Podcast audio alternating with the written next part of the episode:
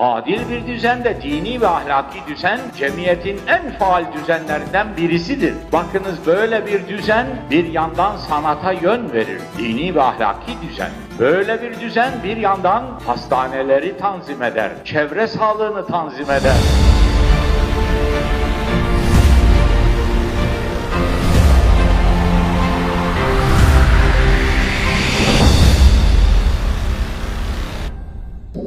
Esselamu Aleyküm. Çok aziz ve muhterem kardeşlerim, muhterem misafirler. Bugün 20 Ocak 1991. İki günden beri Almanya'nın Wuppertal şehrinde Adil Düzen konferansında bulunuyoruz. Bu konferans dün sabahleyin başladı, bugün akşama kadar pek çok kıymetli profesörlerin konuyla ilgili tebliğlerini dinlemek suretiyle devam etti. İlk günü yapılmış olan açılışta bu konferansın tarihi bir dönüm noktasında yapıldığını, çok büyük bir ehemmiyete haiz olduğunu belirtmeye çalışmıştık. Tarihi dönüm noktasına yapılıyor çünkü biz bu konferansı yaparken şimdi Irak bombalanıyor ve dünyada çok büyük olaylar oluyor. İmam-ı Azam Hazretlerinin, Abdülkadir Geylani Hazretlerinin bulunduğu bir belde bombalanıyor. Ama hemen hepinize haber vereyim ki bu bombalar o büyük müstesna zatları ortadan kaldırmayacak bilakis biraz sonra biraz sonra ifade edeceğim gibi aslında o zatların bütün insanlığa açacakları yeni bir medeniyetin kapısını açacaktır. Böyle bir dönüm noktasında bu konferansı yapıyoruz. Bundan bir sene önce bu konferans yine Ekonomik ve Sosyal Araş Nizamlar Araştırma Enstitüsü tarafından Almanya'nın Stuttgart şehrinde yapılmıştı. O konferansta bir önemli dönüm noktasında yapılıyordu. Çünkü o konferansı yaparken de Berlin duvarı yıkılmıştı. Size o konferansta Stuttgart'ta duvarın bazı taşlarını göstermiştim. Görüldüğü gibi insanlık hakikaten büyük bir değişme içindedir. Bütün bu değişmeler hepsinin temelinde insanlık bir saadet nizamı arıyor.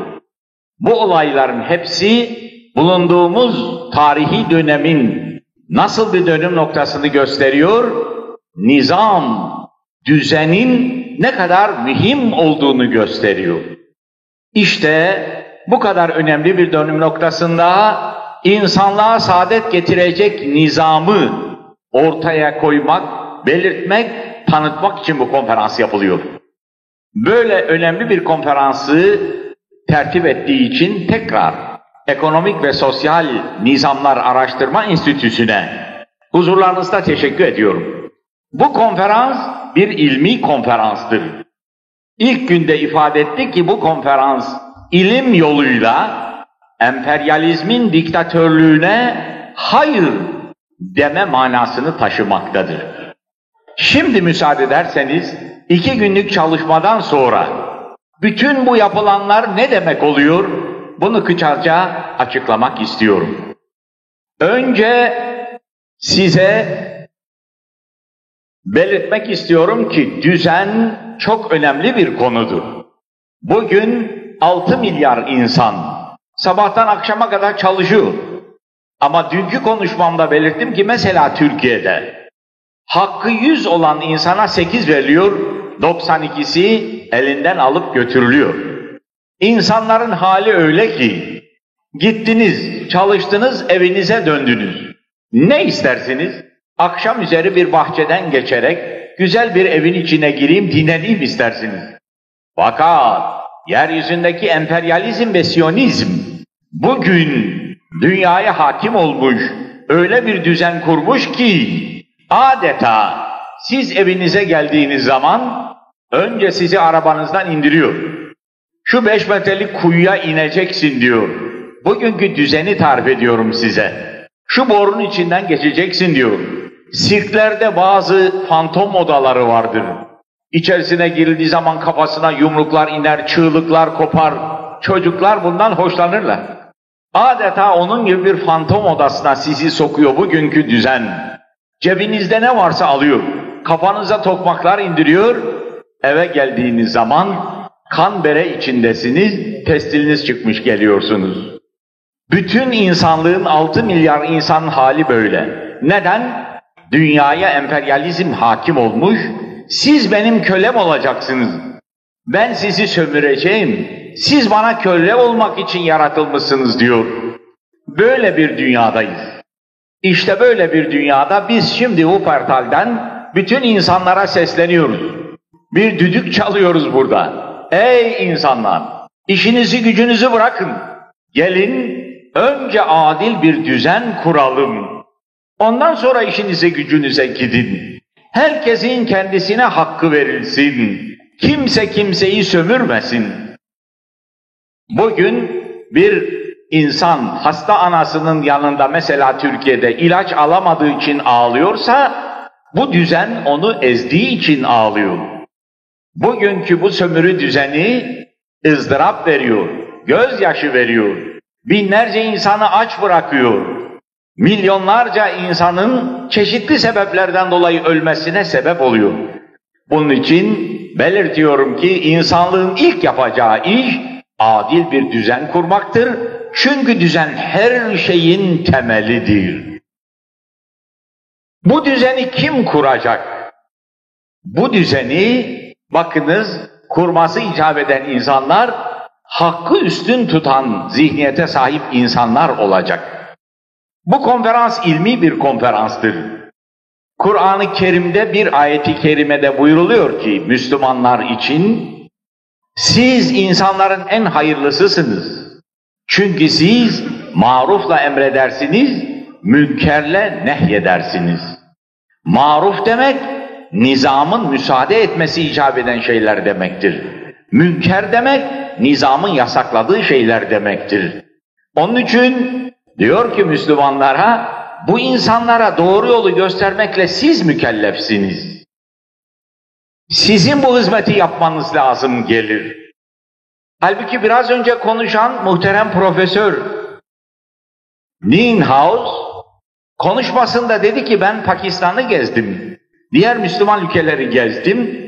Onlarda İslami nizam diye bir nizam görmeye çalıştım. Ancak gördüğüm şey şu, onlardan edindiğim kanaate göre siz bir şeyler yapacaksınız, bu yapmış olduğunuz şeyi soracaksınız sonra. Acaba bu yaptığım doğru mu yanlış mı diyeceksiniz. Böyle bir kanaat edindim o ülkelerde diyor. Elbette böyle bir nizam olmaz. Asıl vazife nizamı tam olarak tarif etmek vazifesidir. Neden gezdiği yerlerde bunu göremedi? Çünkü Müslüman alimleri vazifelerini maalesef 40 seneden beri tam olarak yapmış değiller. Zira Müslüman alimlerinin 40 seneden beri yaptıkları çalışmalarında üç tane noksanlık ola gelmiştir. İnsanlığa saadet getirecek nizamı ortaya koymakla mükellef oldukları halde bu vazifelerini yapmakta üç noksanları olmuştu. Bir tanesi bir trafik memuru gibi çalışmıştır çoğu. Ya kırmızı ışık yakmış ya yeşil ışık yapmış. Bu yaptığınız iş doğrudur veya yanlıştır demiş. Halbuki bu ışığı yakmakla insanlığın derdine çare bulamazsınız. Çünkü insanlık bugün yolun üzerinde hasta kurtuluş istiyor. Eğer vaktinde ilacı yetiştiremezseniz ölecek. Bizim alimlerimize gelince ikinci durumları, eksiklikleri şudur. Bizim alimlerimiz o hastaya diyorlar ki yolun karşısında bir hastane var. Bu hastanede senin hastalığına ilaç olacak temel maddeler mevcut. İşte hastane oradadır diyor. E o hasta zaten hasta. O gidip de o eczaneden o temel maddeler alıp kendisi için lüzumlu ilacı yapamaz ki. Ne lazım? O hastaya siz bir şurup vereceksiniz. Hasta o şurubu içince şifa bulacak, Allah razı olsun diyecek. Onun için Müslüman ilim adamlarının vazifesi önce doktor olacak, hastanın hastalığını tespit edecek. Sonra eczacı olacak. O eczaneye kendisi gidecek ilacı yapacak. Sonra hasta bakıcı olacak. Hastanın ihtiyacına göre hazırladığı şurubu verecek. Böylece o hasta iyi olacak. Halbuki bizim alimlerimiz bunu yapacaklarına dediğim gibi bunların cevapları şu kitaplarda mevcuttur. İyi ama bu söz hastanın derdine deva olmaya yetmiyor. Üçüncü bir noksanlıkta şudur. Bizim alimlerimiz çeşitli insanlık nizam ihtiyacı için bazı ayetlerden, bazı hadislerden kıymetli neticeler çıkartıp kitaplar yazıyorlar. Ancak bu yazmış oldukları kitaplar ihtiyaç karşısında şuna benziyor. Siz bir ev yaptıracaksınız, evin projesi yok. Bizim alimlerimiz kapı yapıp ambara koyuyor. Pencere yapıp ambara koyuyor. Birisi ev yaparsa ona lazım olur diyor. Ev böyle yapılmaz ki. Ev nasıl yapılır? Evin önce bir planı hazırlanır. Sonra o plana göre pencere ve kapı yapılır. Nerede insanlığı kurtaracak nizamın planı? Yok. İşte Profesör Ninhaus deminki konuşmasında buna işaret etti. Ben gidiyorum, trafik memuru gibi görüyorum. Ben bir şeyler yaptım, doğru mu yanlış mı diye soruyorsunuz. Elbette böyle nizam olmaz. Nizam dediğiniz zaman insanlığa ne yapacağını açıkça göstereceksiniz.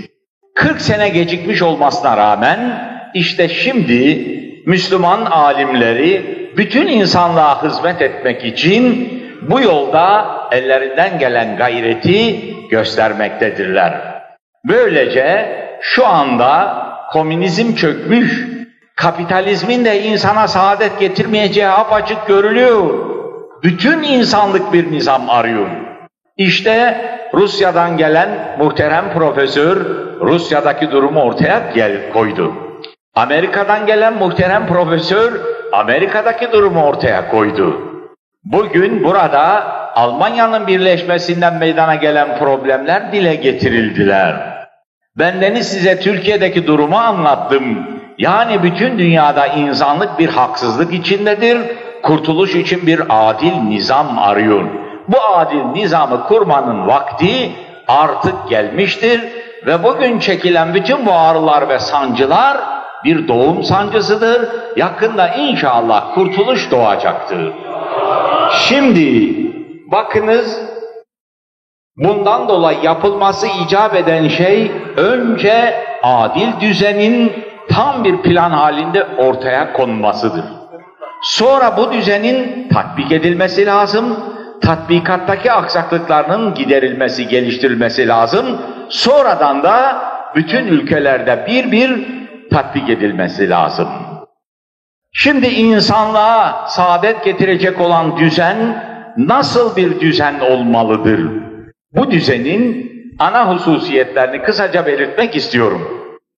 İnsanlığın muhtaç olduğu düzen insanlara saadet getirmeli. Bugünkü şikayetleri, ızdırapları ortadan kaldırmalıdır. Bu düzen kuvveti değil, hakkı üstün tutmalıdır.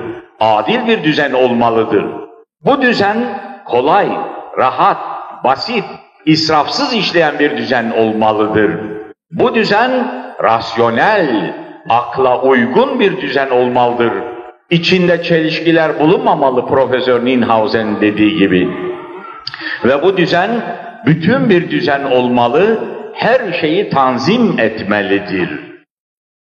Bu düzenin adil bir düzen olması için, yani kuvveti değil, hakkı üstün tutması için her şey geliyor dayanıyor, hak nedir? Buna dayanıyor. Bakınız şimdi Amerika ben Irak'ı haklı olarak bombalıyorum diyor. Niye? Onun hak anlayışı böyle de onun için. Eski firavunlar da halka taş taşıttırırdı. Onların hak anlayışı böyleydi. Ben firavunum, benim imtiyazım var, sen kölesin, tabii sen taş taşıyacaksın derdi. Halka zulüm yaparken ben size zulüm yapıyorum demezdi. Bu benim hakkım der. Onun için her şey geliyor, hak anlayışında da dayanıyor.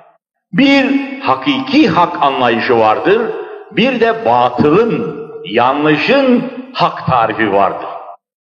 Dün konuşan Profesör Akdemir arkadaşımız bu iki hak anlayışının arasındaki temel farkı belirtti. Bir kere daha ifade ediyorum, bütün düzenin temeli olduğu için. Bakınız, yanlış, batılın hak anlayışında hak dört şeyden doğar. Kabul ediliyor. Bunlardan bir tanesi kuvvet. Kuvveti hak sebebi sayıyor batıl. Eski firavunlar kuvveti hak sebebi sayardı.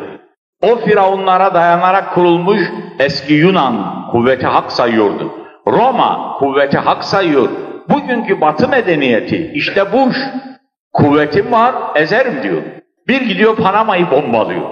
Bir Irak'ı bombalıyor. Kuvvetini hak sebebi zannediyor.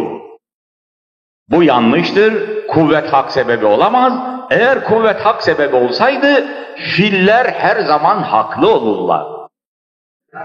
İkinci bir hak sebebi olarak çoğunluğu hak sebebi kabul ediyor. Arkadaşlarımız da işaret ettiler. Efendim çoğunluk bizde diyor. Çoğunluk hak sebebi olamaz.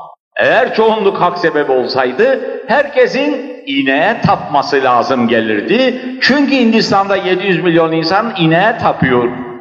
700 milyon insana ineğe tapıyor diye ineğe tapmanın haklı kabul edilmesi mümkün değildir. Çoğunluk başka, hak başkadır. Üçüncü bir sebep imtiyaz kabul ediyor bunlar. Ben firavunum diyor. Mesela Amerika'da ben beyazım sen siyahsın diyor. Siyah adamı köle yapıyor. Üç gün önce Türkiye'de televizyonda bu Bush dinlenme yerinden geliyor. Hanımı kayak kaymış bir yere çarpmış, ayağı kırılmış. Şimdi arabasından getiriyorlar bunu, helikopterden indiriyorlar. O Bush'un hanımını yürüten helikopteri bir zenci itiyor. Niye?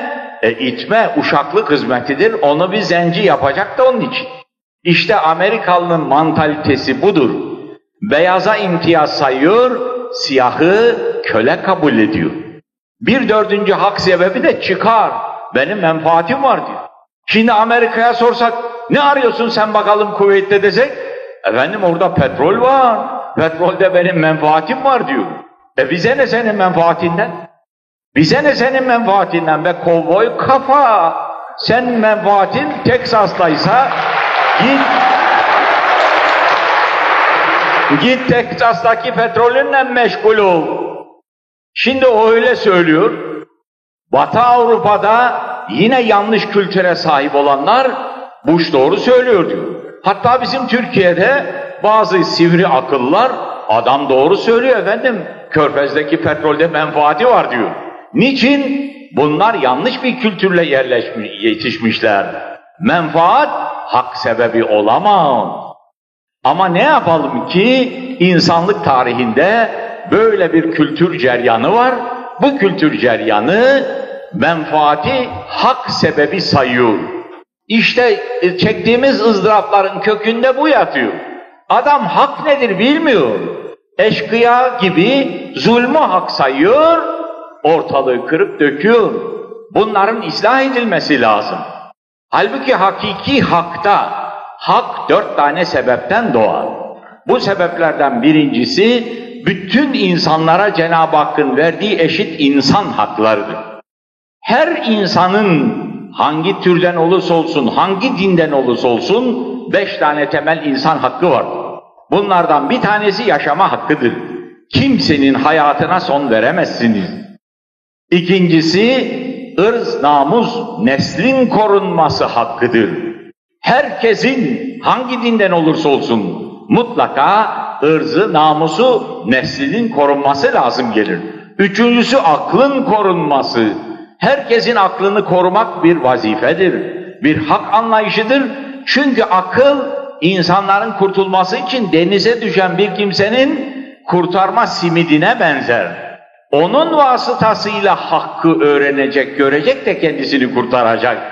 O can kurtaran simidinin sağlam kalmasına itina etmek lazım gelir. Bundan başka herkesin inancının korunması esastır. Kimse kendi inancını başkasına zorla kabul ettiremez. Bunun adı la ikrahe din. Dinde zorlama yoktur. Ya ne yapacaksın? Senin daha iyi inandığını tebliğ yoluyla, tatlı dille, hikmetle anlatarak insanları doğru yola getireceksin. Yol budur. Zorlama yoktur. Bundan başka herkesin mülkiyet hakkı vardır. Çalışmış, helal kazancıyla bir mala sahip olmuş. Bunun hakkıdır. Kimse bunun elinden bunu alamaz. İşte bu beş tane temel hak insanların doğuştan hakkıdır. Bundan başka hakkın bir ikinci sebebi emek. Emek bir hak sebebidir. Ben çalışmışım, başkasının nimetinin artmasına veya külfetinin azalmasına vesile olmuşum. Bu bana hak doğurur. Emek bir hak sebebidir. Üçüncüsü karşılıklı anlaşma yapmışız. Kendi rızamızda mukavele yapmışız. Bu mukavelenin içerisindeki şartlara riayet etmem lazım. Bu mukavele taraflara hak ve vecibeler yükler. Böylece de hak doğar. Bir dördüncüsü de adalet gereği doğan haktır. Yani ben üç kişiyi çalıştırmışım, aynı işi yaptırmışım, ikisine yüzer bin lira ücret vermişim, üçüncüsüne de yüz bin lira vermem lazım. Niçin? Aynı işi yaptırdım, adalet böyle gerektirir de onun için. O insanın da benden yüz bin lira almaya hakkı doğuyor. Neden? Adaletten dolayı. İşte hakiki hakka göre hak dört sebepten doğar, yalnız bunlardan doğar, başka hiçbir sebepten de hak doğmaz. Kuvvetten hak doğmaz, çoğunluktan hak doğmaz, imtiyazdan hak doğmaz, çıkar ve menfaatten hak doğmaz. Çektiğimiz ızdıraplar bundan ileri geliyor. Kapitalizm ve komünizm bir ezen ve ezilen sistemidir. Komünizmde siyasi güç kendisini imtiyaz sahibi sayıyor ve bu imtiyazdan dolayı herkesi eziyor. Kapitalizmde de sermaye sahibi, sermaye eline geçirmiş olan emperyalizm, siyonizm kendisini başkalarına efendi sayıyor ve herkesi eziyor. Bugünkü Batı kültürünün temeli eski Roma'ya dayanıyor. Eski Roma'nın temeli ise eski Yunan'a dayanıyor. Eski Yunan'ın temeli eski Mısır'a yani Firavunlara dayanıyor. Onun için biz bu ızdırapları çekiyoruz. Bakınız size son zamanlarda bir Alman mecmuasında çıkan bir ilan gösteriyorum.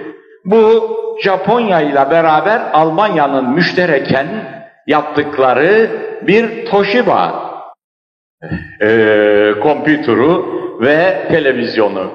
Şimdi bunlar Alman mecmualarında ilan olarak çıkıyor. Ne yazıyor üstünde? Zeugnis einer hohen Kultur. Hangi hohen kültür bu? Firavun kültürü. Yani batıdakiler köklerinin firavunlara dayanmasını marifet zannediyor. Halbuki firavun kuvveti üstün sayan bir zihniyete mensuptu. Zalimdi. Bu yanlış bir kültürdür. Bugün çektiğimiz ızdırap bundan dolayı oluyor. Şimdi bu Amerika islah edilmemiş, terbiye edilmemiş bir aygıra benziyor. Bunun bunun bunun terbiye edilmesi lazım. Amerika'da rodeo oyunları var. Rodeo oyunları. Bir öküzün veya bir atın sırtına çıkıyorlar, vahşi bir atın. Bunu terbiye etmek için binicilik ustalığı gösteriyorlar. Evet, Amerika Orado'daki terbiyecinin değil, terbiye edilmesi lazım gelen o öküzün veya o atın durumuna benziyor. Niçin? Çünkü kültür kökü eski Roma'ya, oradan eski Yunan'a, oradan eski Mısır'a, Firavunlara dayanıyor da onun için. Kabahat kendisinde değil, böyle yetişmiş bir boş dediğin adam. Adam düşünürken böyle düşün. Madem ki kuvvetin var, benim sözümü dinleyeceksin. E bu nasıl söz ya? Bak İsrail 40 seneden beri işgal ettiği topraktan çekilmiyor. Sen niye gidip İsrail'e tek kelime söylemiyorsun? Yo, ben istediğimi yaparım. İsrail'e dokunmayacağım, sana emredeceğim diyor. İşte bu firavunluktur. Bunun hakla alakası yoktur. Bu kuvveti üstün saymak demektir. İnsanlığın çektiği ızdıraplar asırlar boyu hep bundan ileri geliyor. Bir kültür kökü hakkı mı esas alacak, kuvveti mi esas alacak? Bütün meselenin temeli buraya gelip dayanmaktadır. Evet. Bakınız, şimdi biz hakka dayalı insanlığa saadet getirecek bir nizamı ortaya koymak, tarif etmek istiyoruz. Bir nizam nasıl tarif edilir? Bir insan gelse bize dese ki hadi gel senden dama oynayalım.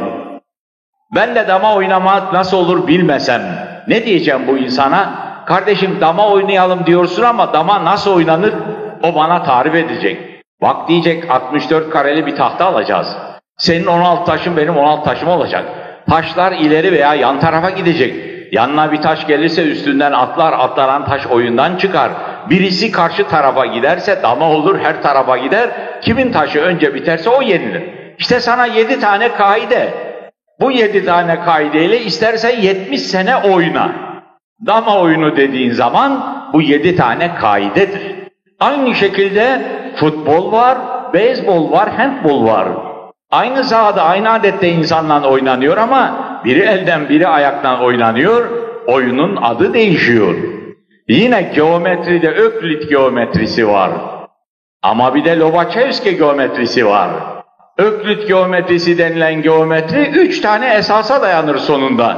Bir noktadan sonsuz doğru geçer. İki nokta arasındaki en kısa mesafe onları birleştiren doğrudur. İki noktadan bir tane doğru geçer. Bunları bildiniz mi, kabul ettiniz mi?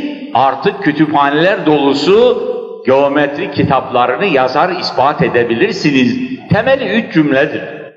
Bunların için şimdi size söylüyorum? Biz de bir adil düzeni işte bu temel esaslarıyla tarif etmeliyiz. Mesela Arif Ersoy ve bugün sabahleyin adil ekonomik düzeni anlatırken bize 31 tane temel kaide söyledi. Dört tane genel esas, yedi tane paraya ait esas, yedi tane krediye ait esas, yedi tane vergiye ait esas, yedi tane de sosyal adalet, emekliye ait esas. Bu 31 tane esasla bize adil düzeni tarif etti. Bu sebepten dolayıdır ki işte şimdi önce yapılması icap eden iş insanlığa saadet getirecek düzeni temel esaslarıyla tarif etmektir. Bu düzen nasıl bir düzen olacaktır? Bu düzenin nasıl bir düzen olacağını görmek için bakınız sosyolojide bir biyolojik teori vardır. Yani bir insan var, bir de toplum var. Toplum insandan meydana gelmektedir. Onun için biz toplum için bir düzen tanzim ederken insanın vücudu gibi düşünmemiz lazım. Bak insanın vücudunda kemikler var. İnsanın vücudunda damarlar var. İnsanın vücudunda adeleler var, sinirler var. Bunların hepsi beraber çalışıyor. Herkes vazifesini yapıyor uyum içerisinde. Kimse kimsenin işine karışmıyor. İşte bu insanı Cenab-ı Hak böyle yaratmış. Biz de toplumda bir nizam kurarken böyle tabii, böyle ahenk içerisinde çalışan bir nizam kurmamız lazım. Eğer bu nizamın içerisinde bir sinir kemiğe gider yerse, kemik adeleye batarsa o hasta vücuttur, o kanserli vücuttur. Mesela bugün Akdemir beyefendi siyasi düzeni anlattı. Ali Bey de biraz önce dini düzeni anlattı. Bu düzenler ahenk içinde çalışmalı. Bir toplumda siyasi düzen gider de dini düzenin özüne karışırsa o toplumda kanser var demektir. Mesela bugün Türkiye'de siyasi düzen gidiyor, dini düzenin üzerine karışıyor. Diyor ki Müslümanlıkta başörtüsü yoktur diyor. Halbuki Müslümanlıkta başörtüsü var mı yok mu? Bu Müslümanlığın bileceği iş. Siyasi otoritenin bileceği iş değildir. Böyle derse ne olur? Kanser olur. O vücutta sıhhat bulamazsın. Yine mesela bir siyasi güç her gün bir vergi kanunu koyuyor, ekonomik düzenin özüne karışıyor. Biraz önce yine Profesör Ninhaus çok büyük bir söz söyledi. Ben dedi Anlatılan düzeni dinledim. Bu düzende devlet kendi haddini biliyor. Her şeyin içerisine karışamıyor. Böylece adaleti tesis etmek mümkün oluyor dedi. Evet doğru söylüyor. İşte düzenin böyle olması lazım. Düzende herkes kendi vazifesini bilmeli. Düzen ahenkli çalışmalı. Siyasi düzen gidip de ekonomik düzenin önü, özüne karışmamalı. Adam sabahleyin uyanıyor, bugün KDV'yi yüzde on dörde çıkarttım diyor. Niye? O gece rüyasında görmüş. E KDV dediğin senin bir vergidir.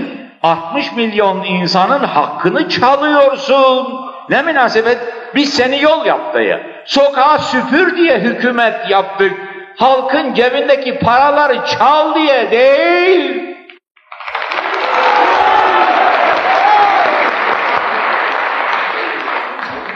Onun için bütün insanların adil düzen hakkında eğitilmesi lazım.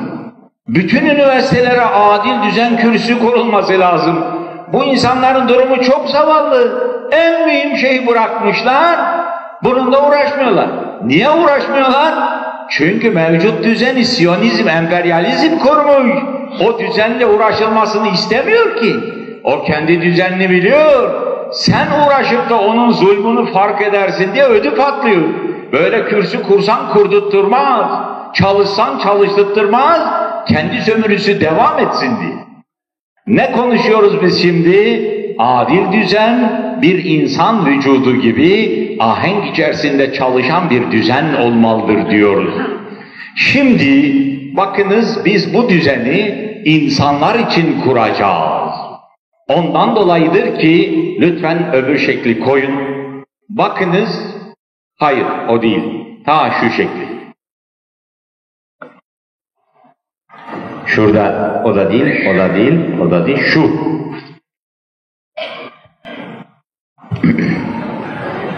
Şunu lütfen düzeltin. Evet.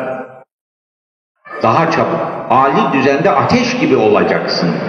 Bak burada 10 bin kişi bekliyor seni.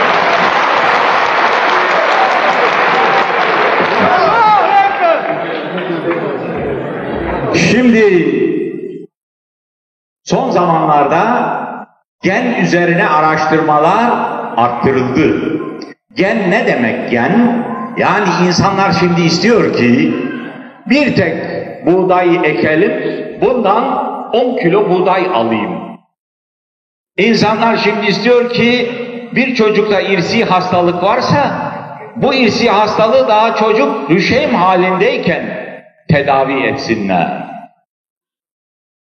İnsanlar bundan dolayı bu insanı meydana getiren, bu buğdayı meydana getiren, bu hayvanı meydana getiren ilk hücrenin üzerinde çalışmalar yaptılar.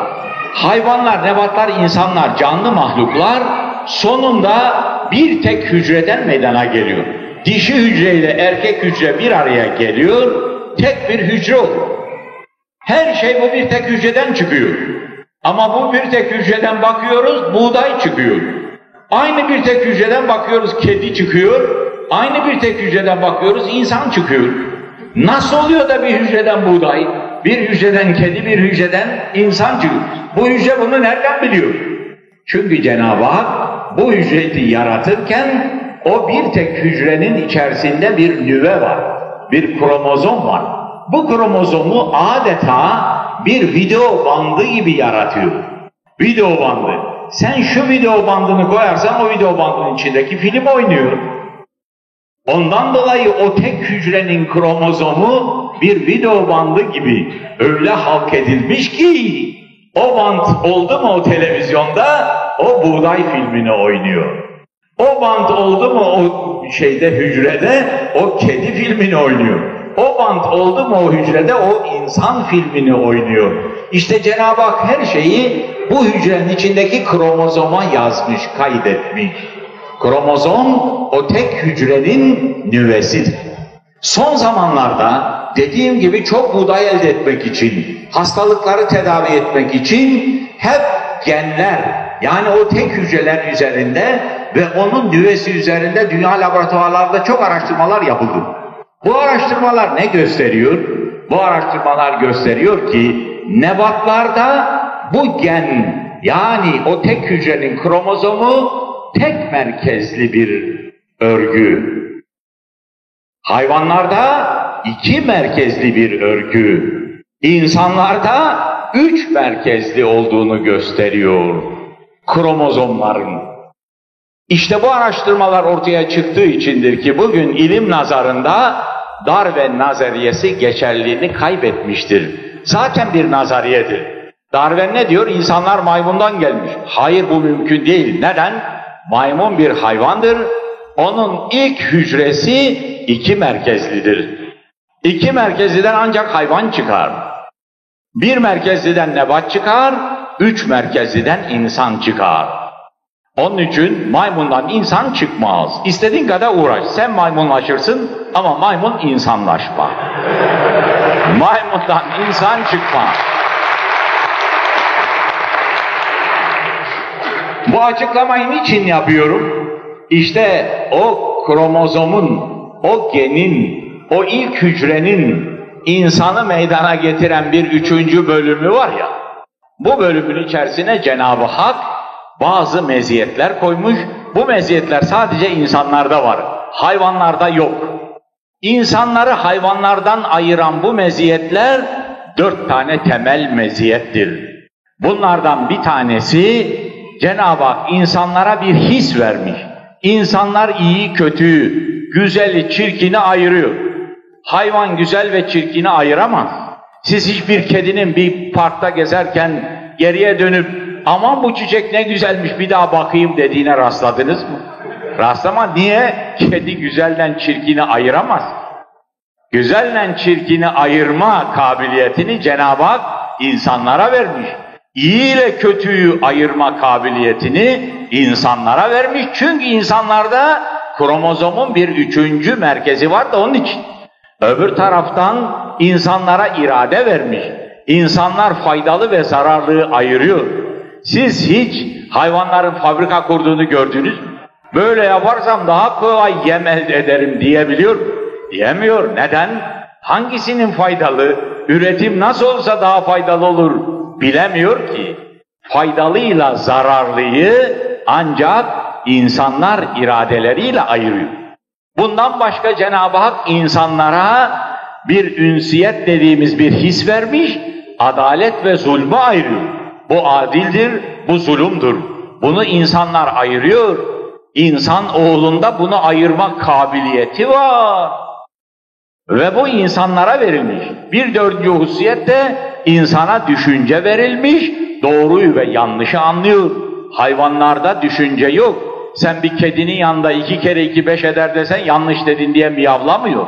Neden? Çünkü kedi ne doğrudur ne yanlıştır bilemez.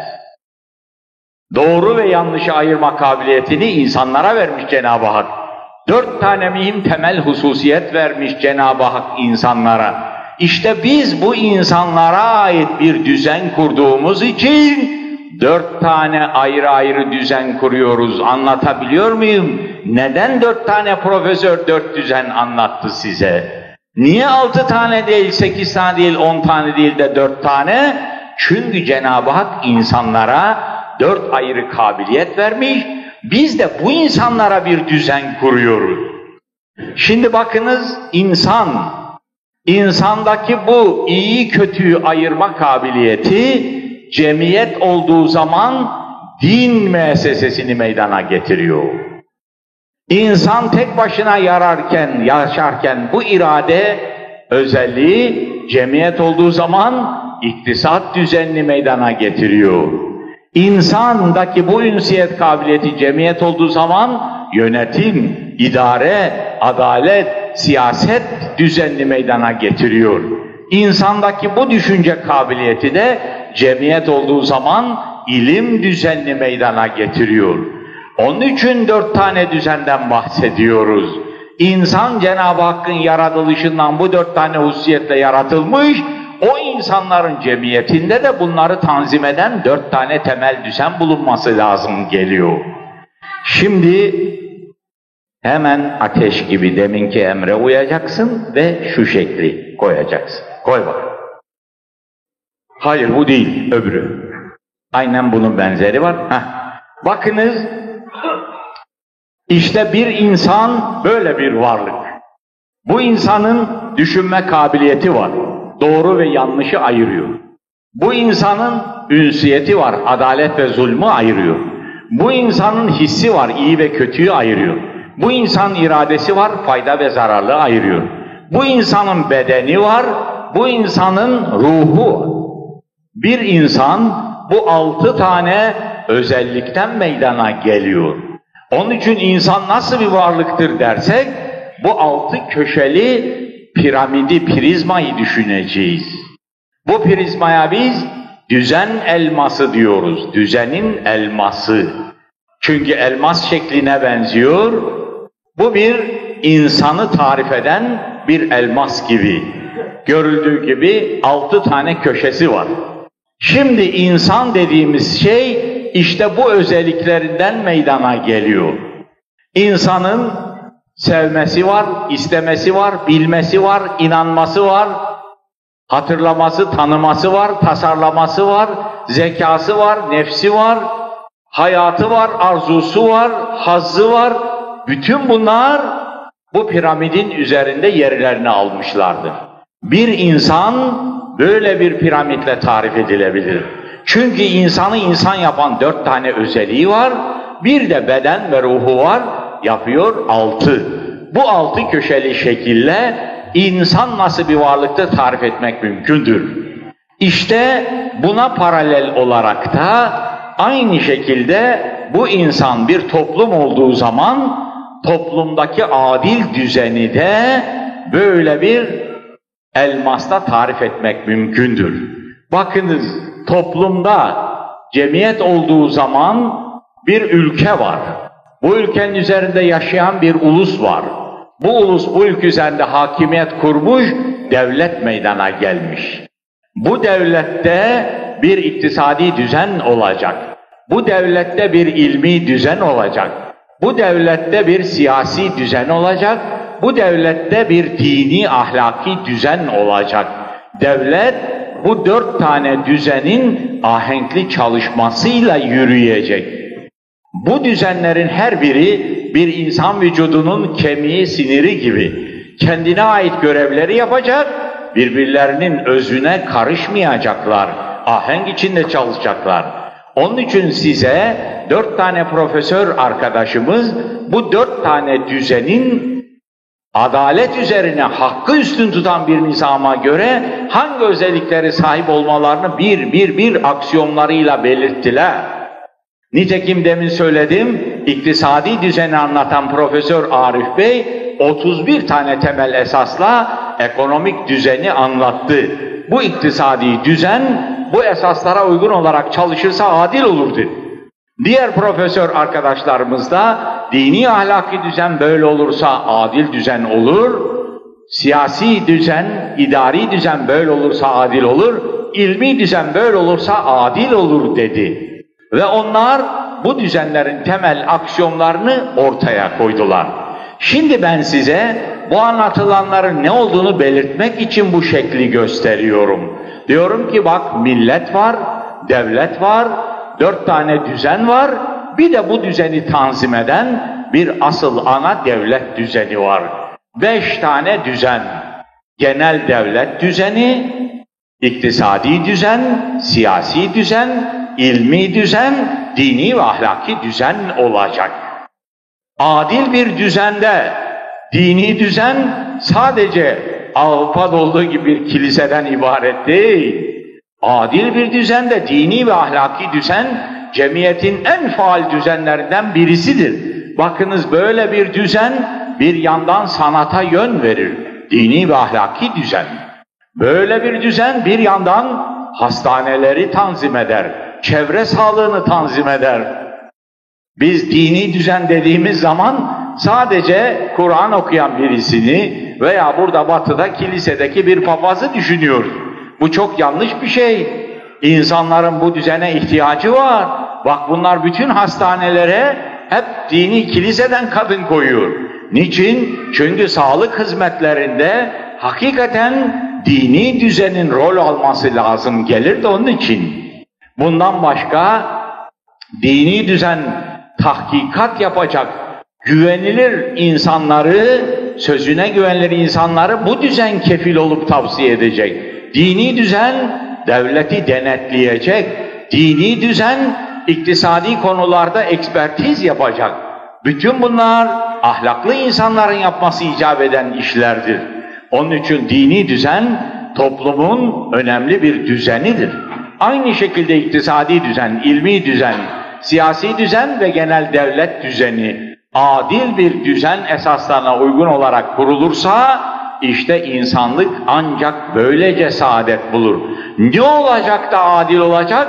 Arkadaşlarımız bunların aksiyomlarını yani temel esaslarını bir bir bir saydılar.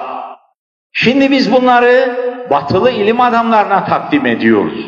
Niçin? Bu mesele bütün insanlığın meselesi de onun için. Onlar da fikir yürütsünler. İnsanlığa saadet getirecek nizamı el birliğiyle çalışarak tesis edelim. Maksadımız, gayemiz budur bu çalışmalarda. Biz onlara bir teklif getiriyoruz. Buyurun siz de söyleyeceğinizi söyleyin diyoruz. Evet, şimdi tekrar şu şekle geçeceğiz. Bakınız yapmak istediğimiz iş nedir? Bunu size çok daha açık bir şekilde anlatayım. Şunu düzgün olarak koyuverin lütfen. Değiştir, buraya bak. Evet. Bakınız, insanlığın bugün muhtaç olduğu düzenin ortaya konması için size dört tane düzeni anlatan arkadaşlarımız neden tarihi gelişimi anlattılar? Çünkü insanlık böyle bir tarih boyunca geliyor. Bugüne kadar şu şekilde gelmiş. Matematikle meşgul olanlar bilirler. Bir eğrinin bugüne kadar gelme şekli belliyse bundan sonra nasıl gideceği tahmin edilir. Bu tahminin adı ekstrapolasyondur. Matematikteki bu ekstrapolasyon aynı şekilde uzmanlar tarafından sosyal bilimlere de aynen tatbik edilebilir. Sosyal bilimlere ekstrapolasyon tatbik edilemez diyen insanda ilmi nosyon yok demektir. Onun için ekstrapolasyon yani buraya kadar böyle geldiğine göre buradan sonra nasıl gitmesi lazım? İşte yeni düzen kurulurken bütün insanlık tarihinin geçirdiği devirleri incelemekte yarar vardır. Bunun için ilim adamlarımız bu yeni düzeni anlatırken bugüne kadar nasıl geldiğini gösterdiler. Şimdi geliyorum şu bulunduğumuz noktaya. Bakınız arkadaşlarımızdan Süleyman Akdemir Bey kendi konusunu takdim ederken dedi ki insanlık tarihi incelendiği zaman insanlık bir saadet dönemi yaşamış, bir zulüm dönemi yaşamış. Geceyle gündüz gibi. Adem Aleyhisselam gelmiş, herkes saadet içinde yaşamış. Ama daha Habil ve Kabil'den itibaren iş karışmaya başlamış, arkasından karanlık bir dönem gelmiş. Bu karanlık dönemin arkasından Nuh Aleyhisselam gelmiş, insanlık tarihini incelediğimiz zaman yeniden bir saadet devri kurulmuş. Sonra gene karanlık gelmiş. İbrahim Aleyhisselam gelmiş, bir aydınlık dönem olmuş. Sonra gene karanlık olmuş. Sonra Musa Aleyhisselam gelmiş, gene bir aydınlık olmuş, gene karanlık olmuş. İsa Aleyhisselam gelmiş, aydınlık olmuş, karanlık olmuş. Sonra Hz. Muhammed Aleyhisselatü Vesselam gelmiş, yeniden bir aydınlık dönem başlamış. Ancak ne yazık ki kuvveti üstün tutan kültür, hakkı üstün tutan kültüre tahakküm ede ede bizi bugünkü noktaya getirdi. Şimdi bütün insanlık yeniden bir kurtuluş arıyor. Onun için şu şekilde size ifade ediyorum ki, bak insanlık karanlık devir yaşamış, aydınlık yaşamış. Karanlık yaşamış, aydınlık yaşamış. Karanlık yaşamış, şimdi şu noktadayız. Merak etmeyin, korkmayın. Allah'ın izniyle aydınlık devir başlayacak. İstediği kadar, istediği kadar bomba yağsın. Bu bombalar aydınlık devrin saadet işaretleridir. Doğuş sancılarıdır inşallah. Bakınız şu şekli size sabahleyin Süleyman Bey arkadaşımız gösterdi Akdemir. Dedi ki insanlık tarihinde bir aydınlık, bir karanlık devir yaşamıştır. Bu nasıl olmuş? Bir kere daha bunu dikkatinize sunuyorum. Bakınız, milat burada. Milattan 2000 sene önce Mezopotamya'da İbrahim aleyhisselam ile bir aydınlık devir yaşanmış. Şu yeşil çizgiyi görüyoruz. Ancak Mezopotamya'daki bu aydınlık devir biraz sonra Mısır'da bu kırmızı çizgi kuvveti üstün sayan dönemi gösteriyor. Firavunlar dünyaya hakim olmuşlar. Bu aydınlık devir böylece kapanmış. Mısır hakim olmuş. Fakat Mısır'ın bu hakimiyetin arkasından Musa aleyhisselam gelmiş.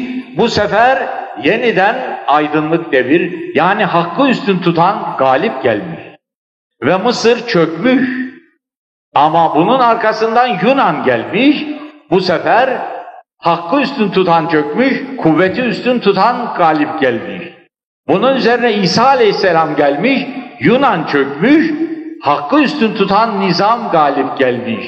Ama arkadan Roma gelmiş, Roma geldiği zaman İsa aleyhisselamın kurduğu nizam yerine kuvveti üstün tutan nizam hakim olmuş.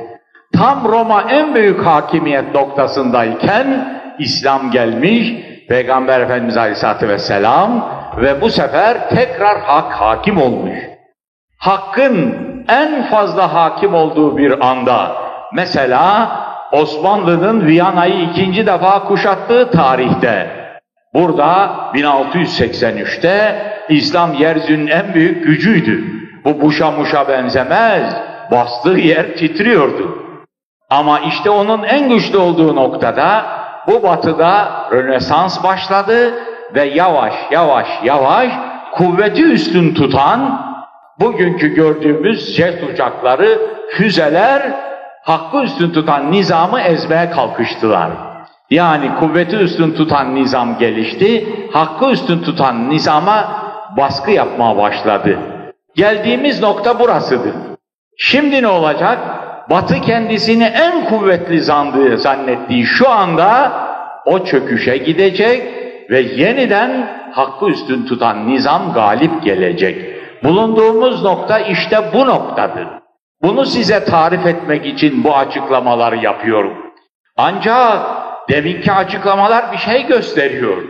İnsanlık tarihi incelendiği zaman ilmen görüyor ki, görülüyor ki insanlara kurtuluş devrini hep peygamberler gelmiş göstermiş.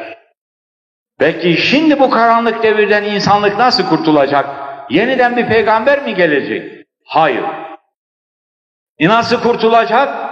Bak nasıl kurtulacağını size açıklayayım. Önce Matta İncil'inde bir cümle var. Matta İncil'indeki cümle diyor ki aynen Havaryun İsa Aleyhisselam'ın ayrılacağını anladıkları zaman üzüldüler. Bu üzüntüde onları teselli etmek için Havaryun'a İsa Aleyhisselam diyor ki üzülmeyin. Ben gideceğim ki her şeyi tanzim edici gelecek diyor. Onun gelmesine yer açılması için benim gitmem lazım diyor.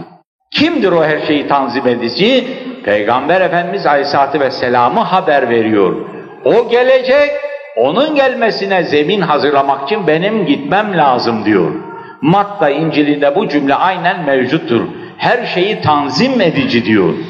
İşte İslam temelinde her şeyi tanzim edici bir dindir. İslam her şeyi hakkı esas tutmak için bütün ulvi prensipleri ortaya koymuştur.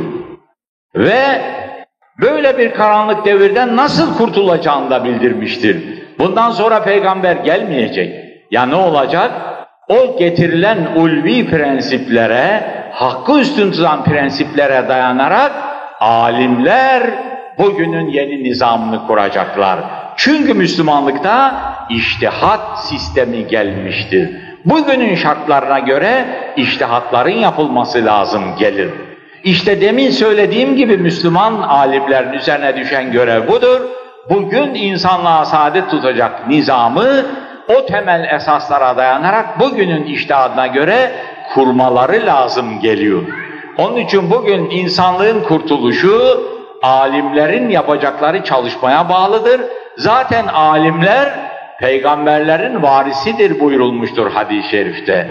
Alimlerin peygamberlerin varisi olması demek nasıl peygamberler insanlığın kurtuluş yolunu açmışsa alimler de insanların kurtuluş yolunu açacak demektir.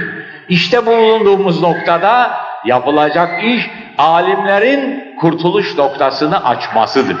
Nasıl olacak da alimler kurtuluş noktasını açacak? Bakınız size bunun için şu gazetenin şu parçasını gösteriyorum. Şurada bir renkli gazete sayfası olacak. Şu. Evet. Ters değil. Şurayı düz göstermek için böyle koydu. Ancak önce yan çevir şunu hep beraber okuyalım. Evet, ne yazıyor burada? NASA. NASA nedir? Amerika'nın Uzay Araştırmaları Merkezi. NASA, Kur'an'ın gerçeklerini ilim ancak çözmeye başladı diyor. Kim söylüyor bunu? NASA'daki Nobel ödülü almış fizik alimleri söylüyor. Kimmiş bu fizik alimleri? İşte bu bir tanesi bu. Profesör Doktor Edwin Powell Hubble, Profesör Doktor Thorne. Bunlar NASA'nın uzay araştırmalarını yapan Nobel ödüllü fizik alimleri. Türkiye'de çıkan Günaydın gazetesinin New York'ta bir muhabiri var. Bu muhabir Birleşmiş Milletler'in çalışmalarını takip etmek için oraya gönderilmiş. Ama bir ara zaman bulmuş, uzay araştırmalar merkezine gitmiş, oradaki alimlerle bu röportajı yapmış ve Türkiye'de bu röportaj 19 Haziran 1989 tarihli Günaydın gazetesinde neşredildi. Milli gazetede bir müddet sonra aynı makale aynen neşredildi. Ne diyor bu makalenin içerisinde? Arzu edenler işte görüldüğü gibi buradan fotokopi alabilirler. Bu makalenin içerisinde söylenen söz şudur. Günaydın'ın muhabiri diyor ki ben bir vakit buldum NASA'ya gittim. Buradaki Nobel ödüllü bugün dünya ilimlerinde en ileri noktaya gelmiş olan alimlerle konuştum. Bu alimlerle konuşmamda onlardan duyduğum şudur. Alimler diyorlar ki diyor, Reagan bize uzay projesi vazifesini verdi. Yani Ruslar bir füzeyi atıp da Amerika'yı yok etmek istedikleri zaman bu füze daha havadayken yakalayıp bu füzeyi düşüreceksiniz. Vazifeniz budur dedi. Bu vazifeyi alır almaz bu işi nasıl yapacağız diye uzayı incelemeye başladık. Yepyeni teleskoplar yaptık. Bugüne kadar görülmeyen olayları inceledik. Bir de baktık ki biz bu uzayda bir şey bilmiyormuşuz.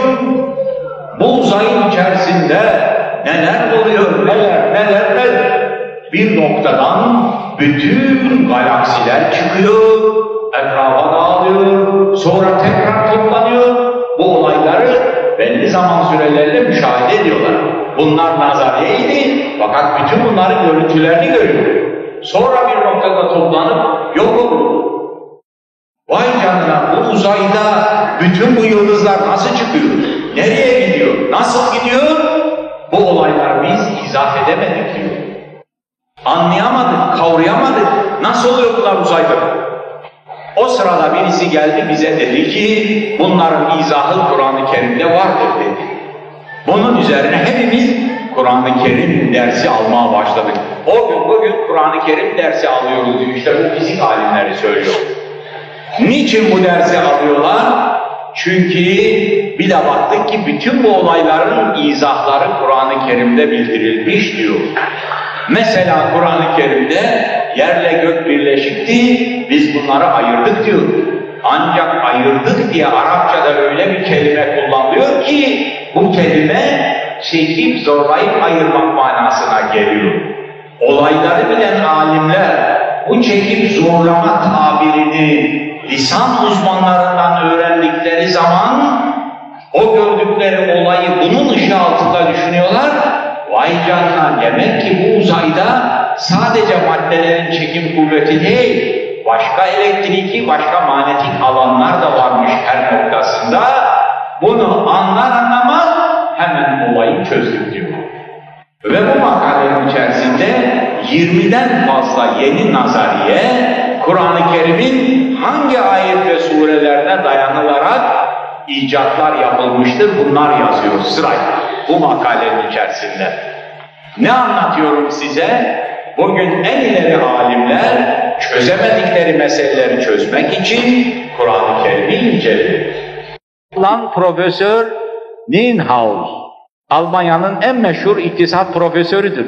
Niye ben bu sözü rahatlıkla söylüyorum? Demin yaptığı konuşmayı hepimiz dinledik. Bu konuşmada ne diyor kendisi? Ben diyor bir iktisadi düzeni, herkes iktisada katılıyor mu? Katılımıyla ölçerim diyor. İçinde tezat olmamasıyla ölçerim diyor. Ölçüleri koyuyor. Bu açıdan baktığı zaman bir de bakıyor ki kendisine takdim edilmiş olan adil ekonomik düzen bütün bunlar hepsini en mükemmel şekilde yerine getiriyor. Bu başlı başına bir nizamdır diyor. Ama bunun başlı başına bir nizam olarak kendileri de itiraf ettiler. İlk defa şimdi bunu bir nizam olarak bütünüyle duyuyorum. Bunları inceleyeceğim, fikrimi sonra söyleyeceğim diyor. Bu ne demektir? İşte şimdi iktisat alimleri de Kur'an'ın getirdiği temel esasları incelemeye ihtiyaç duyuyorlar demektir. Ne anlatıyorum ben size? Demin bir şey söyledim. İnsanlık bugün kurtuluş arıyor. Bu kurtuluşun temel esasları bellidir. Bugünün şartlarına göre o esaslardan nasıl insanlık istifade edecek? İşte bunun araştırılması lazım gelir. Bulunduğumuz nokta budur. Onun için geçen seneki Stuttgart'taki konferans, şimdi burada yapılmakta olan bu konferans, bütün insanlık için önemli adımlardır. Çünkü bu konferanslarla bütün insanlığa ilan ediliyor ki, insanlığa saadet getirecek bir adil düzen vardır. Geliniz bu adil düzeni bütün gücümüzle hep beraber araştıralım. Bunu hep beraber tanzim edelim ve bütün insanlığın saadet ve selametine böylece yol açalım. İşte bu yapılan çalışmaların manası budur. Şimdi bu tohumlar ekilmiştir. Orta yere bu düzenlerin temel esasları, insanlığa saadet getirecek esaslar konmuştur. Bu esaslar bütün insanlık için esaslardır. Bunlar için şu dine mensup, bu dine mensup hiçbir din ayrımı söz konusu değil. Bütün insanlığa saadet getirecek esaslardır. Ve bunların hepsi konuşulduğu gibi akli, rasyonel esaslardır. Kim bu esasları tatbik ederse o saadet bulur. Kim bu esaslardan uzaklaşırsa o mutlaka cezasını bulur. Kim faizi tatbik ederse mutlaka cezasını bulur. Neden? Çünkü faiz haksızlıktır. Sabahleyin Profesör Arif Bey açıkladı. Ne demek faiz? Ben bir şey üretmişim, topluma teslim etmişim. Ürettiğim kadar da tüketme hakkım olması lazım. Başkasının ürettiğini, başkasının hakkını yememek lazım. Faiz demek, üretme diyen insana tüketme hakkı vermek demektir. Fakir fukaranın hakkını vermek demektir. O fakir fukara çalışıyor, ben arkadaşımızla verdiği misal gibi lüks ve sabahat içinde yaşıyorum ve onun hakkını yiyorum. Faiz demek ekonomide şimdi bir gece konduda bir insan hasta anasının yatağının başında ağlıyor.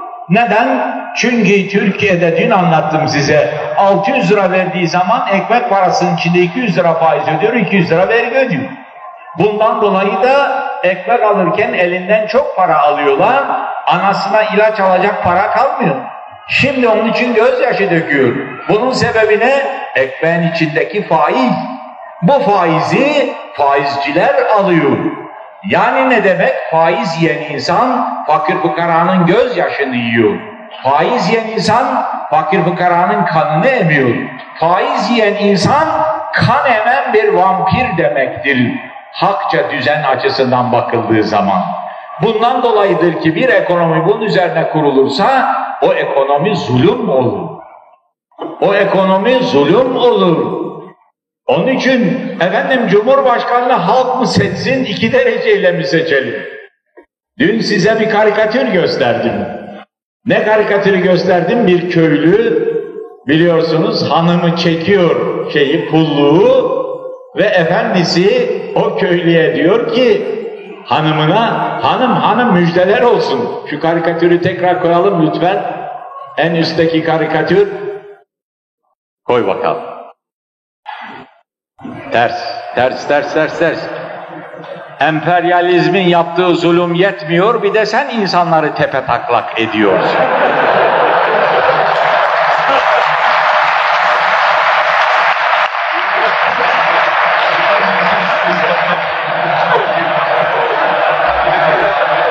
Bu karikatür, bununla başladık konuşmaya.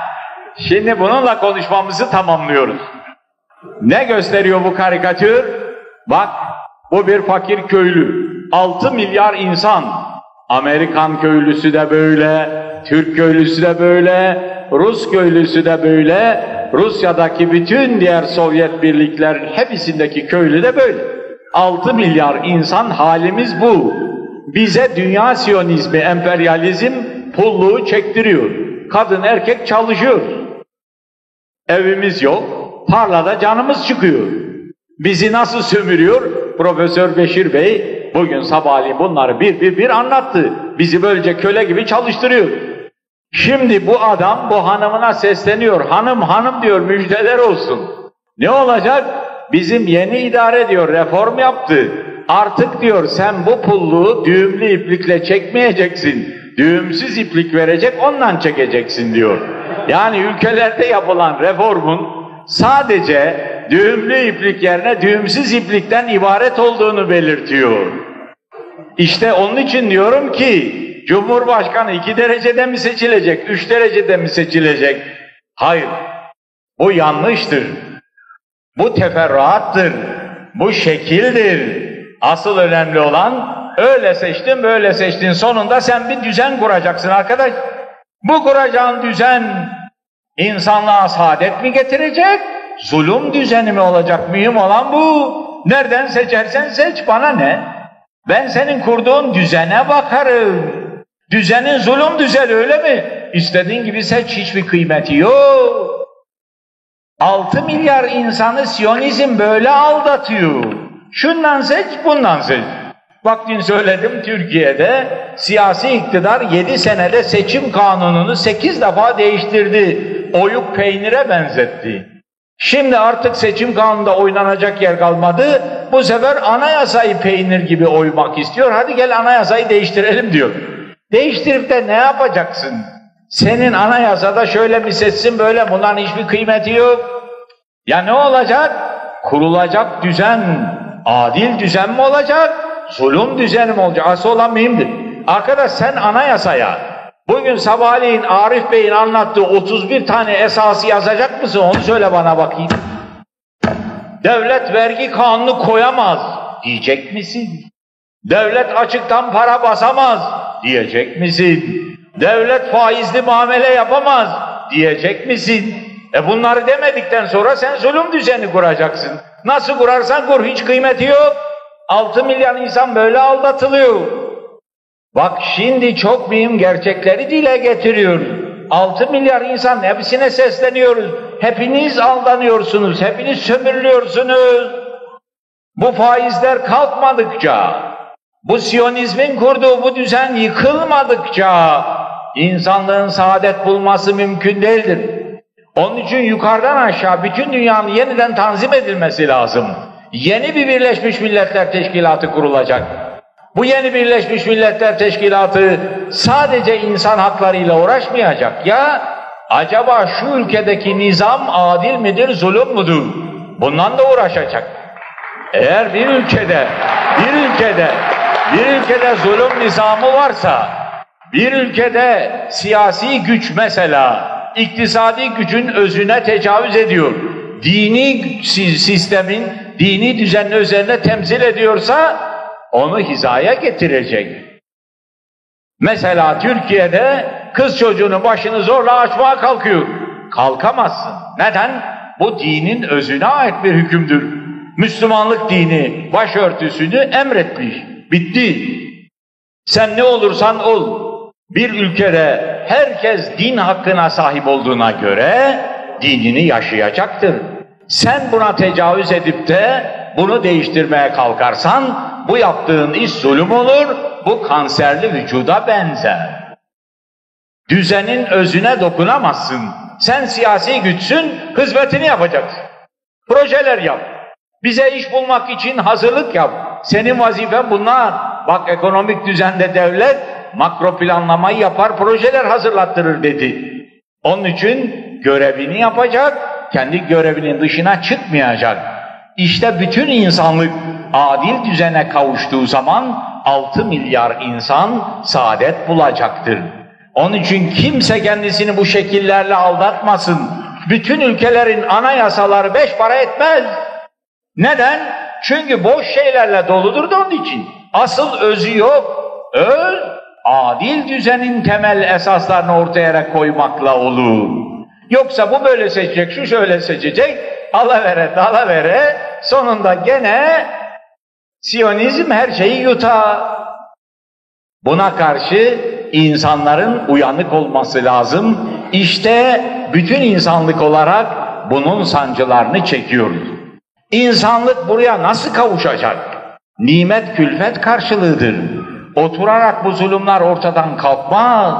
Eğer bu zulümleri düzeltmek, bütün insanlığa saadet ve selamet gelmesini istiyorsak, mutlaka bu adil düzeni, örneklerini hep beraber çalışarak ortaya koymamız lazım. Onun için şimdi bütün insanlık namına yeryüzünde adil bir düzenin kurulması için bütün gücümüzle çalışacağımıza söz vererek bu toplantımızı kapatacağız. Şu oturanlar bir ayağa kalksınlar bakalım. Canlı olalım. Şu ellerinizi bir kaldırın bakalım. Heh.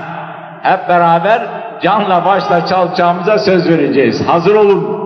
Milletimizin ve bütün insanlığın saadet, ve selameti için, adil düzenin bir an evvel kurulması için bütün gücümüzle çalışacağımıza söz veriyorum. Kazanız mübarek olsun. Selamlar.